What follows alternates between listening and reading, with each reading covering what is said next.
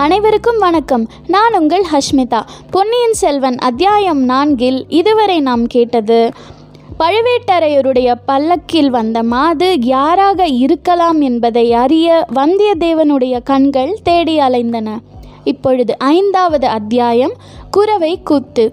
அந்தப்புறத்திலிருந்து நண்பர்கள் இருவரும் வெளியே வந்தார்கள். உள்ளே இருந்து ஒரு பெண் குரல் கந்தமாரா கந்தமாரா என்று அழைத்தது.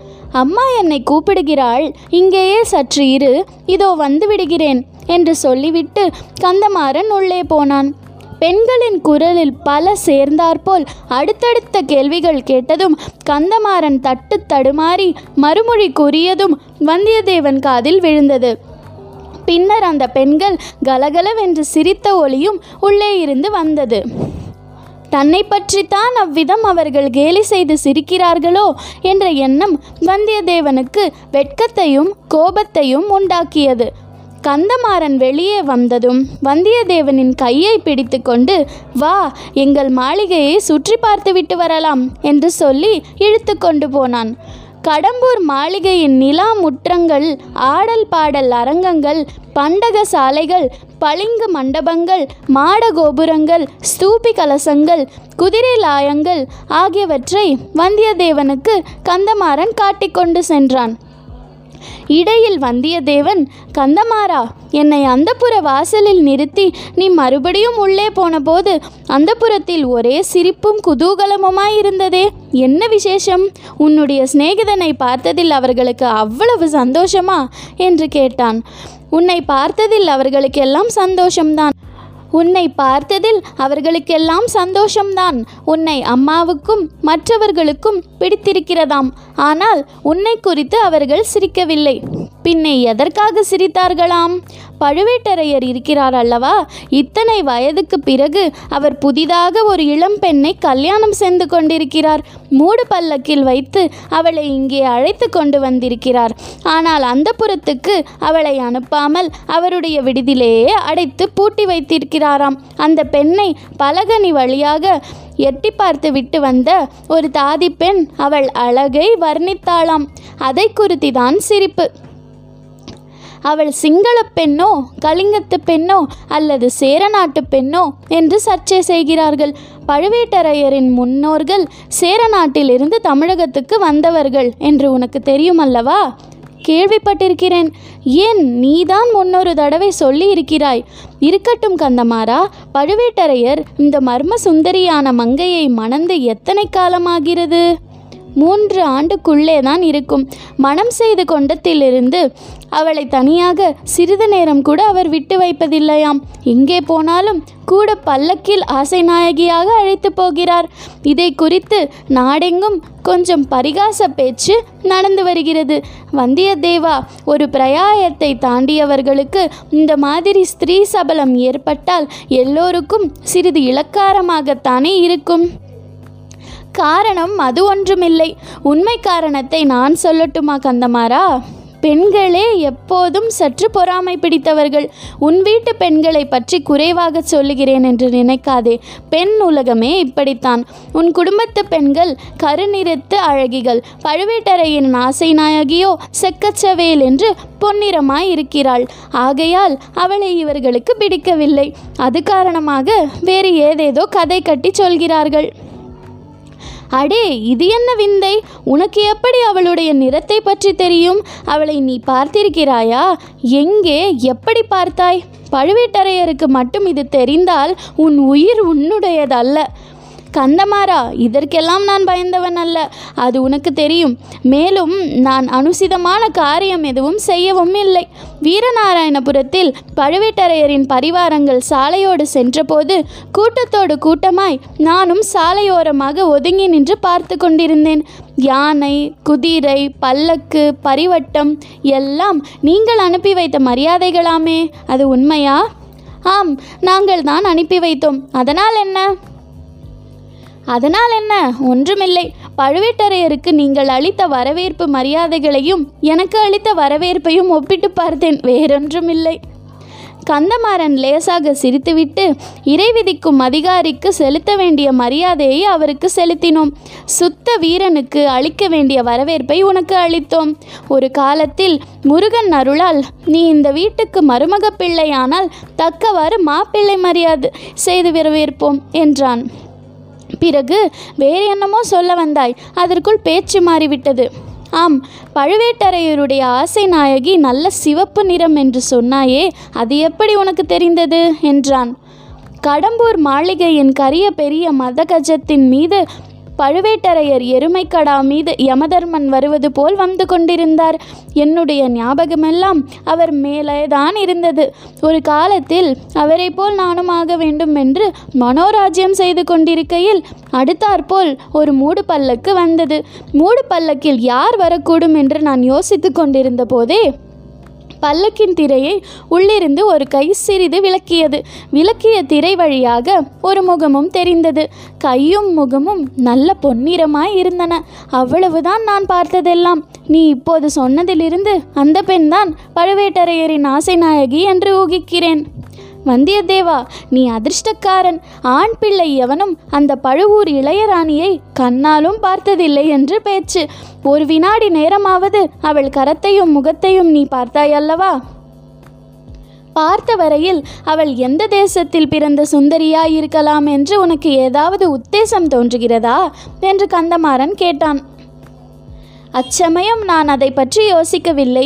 இப்போது எண்ணி பார்க்கும்போது அவள் ஒருவேளை காஷ்மீர் தேசத்து பெண்ணாய் இருக்கலாம் அல்லது கடல்களுக்கு அப்பால் உள்ள சாவகம் கடாரம் யவனம் மிசிரம் முதலிய நாடுகளில் இருந்து வந்த பெண்ணரசியாகவும் இருக்கலாம் என்று தோன்றுகிறது.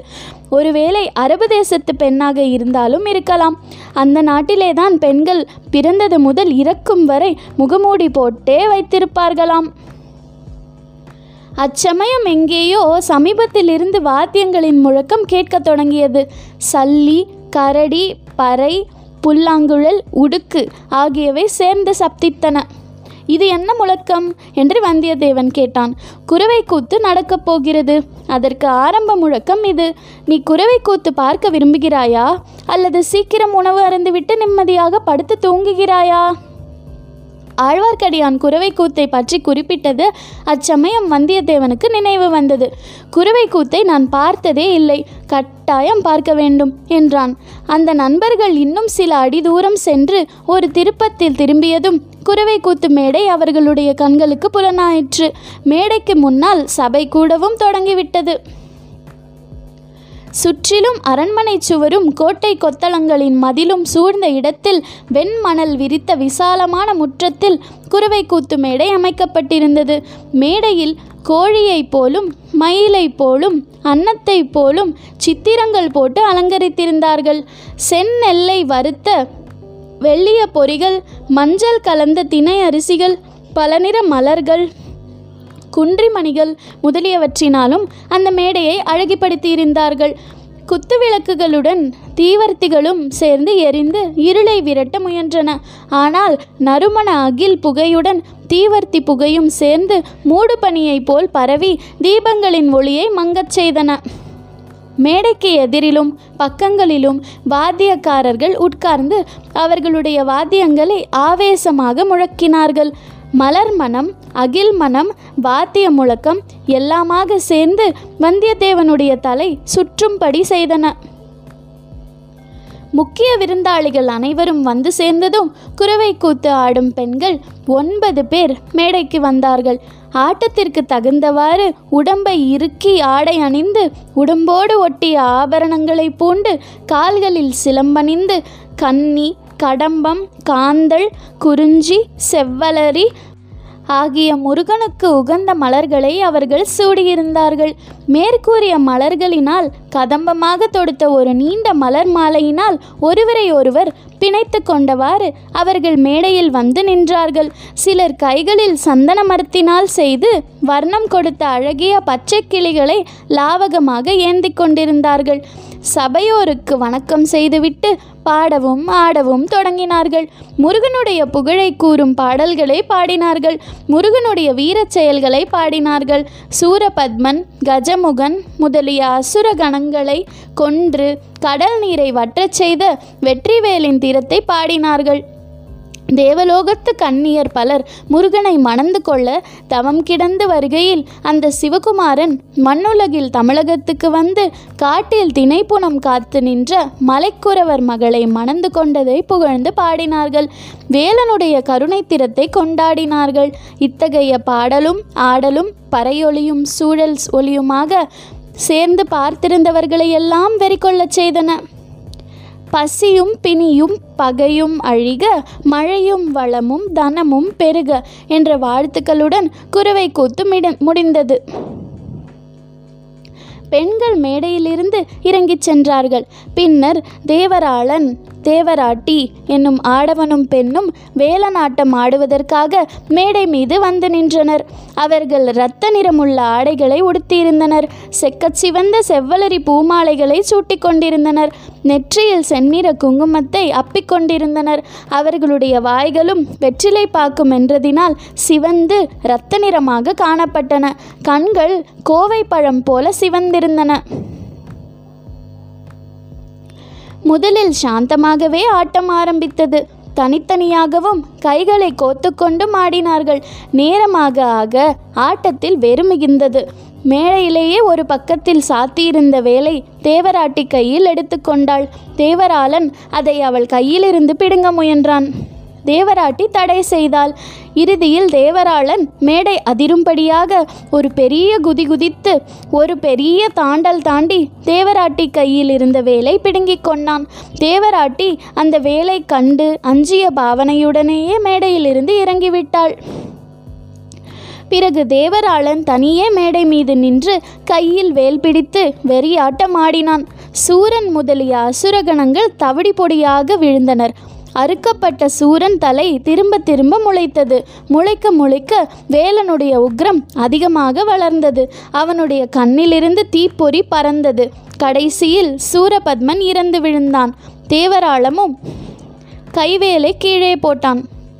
இப்போது மற்ற வாத்தியங்கள் எல்லாம் நின்றுவிட்டன. உடுக்கின் சத்தம் மட்டும் கேட்டது. மேடைக்கு அருகே நின்று பூசாரி ஆவேசமாக உடுக்கடித்தான். தேவராளன் உடம்பில் ஒவ்வொரு அணுவும் பதறியாடியது. சன்னதம் வந்துவிட்டது என்று சபையில் ஒருவருக்கொருவர் மெதுவாக பேசிக்கொண்டார்கள். சிறிது நேரத்துக்கெல்லாம் பூசாரி ஆவேசம் வந்து ஆடிய தேவராளனை பார்த்து வேலா முருகா தேவசேனாதிபதி கந்தா சூரசம்ஹாரா அடியார்களுக்கு அருள்வாக்கு சொல்ல வேண்டும் என்று வேண்டிக் கொண்டான். கேளடா சொல்லுகிறேன் என்ன வேண்டுமோ கேள் என்று சன்னதம் வந்தவன் சன்னதம் கூவினான். மழை பொழியுமா? வெள்ளம் பெருகுமா? நாடு செழிக்குமா? நினைத்த காரியம் கைகூடுமா? என்று பூசாரி கேட்டான். மழை பொழியும் வெள்ளம் பெருகும் நாடு செழிக்கும். நினைத்த காரியம் கைகூடும். ஆனால் என் அன்னைக்கு நீங்கள் பூசை போடவில்லை. துர்க்கை பலி கேட்கிறாள் பத்ரகாளி பலி கேட்கிறாள் மகிடாசுரனை வதைத்த சண்டிகேஸ்வரி பலி கேட்கிறாள் என்று சன்னதக்காரன் ஆவேசத்துடன் ஆடிக்கொண்டே அலறினான். என்ன பலி வேண்டும்? என்று பூசாரி கேட்டான். கேட்டால் கொடுப்பீர்களா? என்றான் வெறியாடியவன். கொடுப்போம் கட்டாயம் கொடுப்போம் என்றான் பூசாரி. மன்னர் குலத்து ரத்தம் கேட்கிறாள். ஆயிரங்கால அரசர் குலத்து ரத்தம் கேட்கிறாள் என்று வெறியாடியவன் கோர பயங்கர குரலில் கூவினான். மேடைக்கு முன்னால் வீற்றிருந்த பழுவேட்டரையர் சம்புவரையர் மழவரையர் முதலிய பிரமுகர்கள் ஒருவருடைய முகத்தை ஒருவர் நோக்கினார்கள். அவர்களுடைய செக்க சிவந்த வெறிகொண்ட கண்கள் சந்தேகமாக பேசிக்கொண்டன. சம்புவரையர் பூசாரியை பார்த்து தலையை அசைத்து சமிக்ஞை செய்தார்.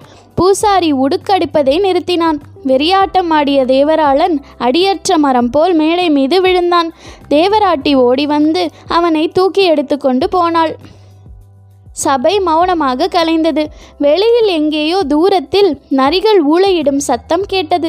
இத்தனை நேரம் பார்த்து கேட்டவற்றினால் பரபரக்குள்ளாகி இருந்த வந்தியத்தேவன் நரிகள் ஊளையிடும் சப்தம் வந்த திசையை நோக்கினான். அங்கே அம்மாளிகையின் வெளிமதில் சுவரின் மீது ஒரு தலை தெரிந்தது. அது ஆழ்வார்க்கடியானுடைய தலைதான். ஒரு கணம் வந்தியத்தேவன் ஒரு பயங்கர உணர்ச்சிக்கு உள்ளானான். ஆழ்வார்க்கடியானுடைய தலையை வெட்டி அந்த மதில் மேல் வைத்திருந்தது போன்ற பிரமை உண்டாயிற்று. கண் இமைகளை மூடி திறந்தபோது அந்த தலையை அங்கே காணவில்லை. அத்தகைய வீண் சித்த பிரமைக்கு தான் உள்ளானது குறித்து வெட்கமடைந்தான். இதுவரை அனுபவித்து அறியாத வேறு பலவகை உணர்ச்சிகளும் அவன் உள்ளத்தை கலங்கச் செய்தன. தொடர்ந்து கேளுங்கள். நன்றி வணக்கம்.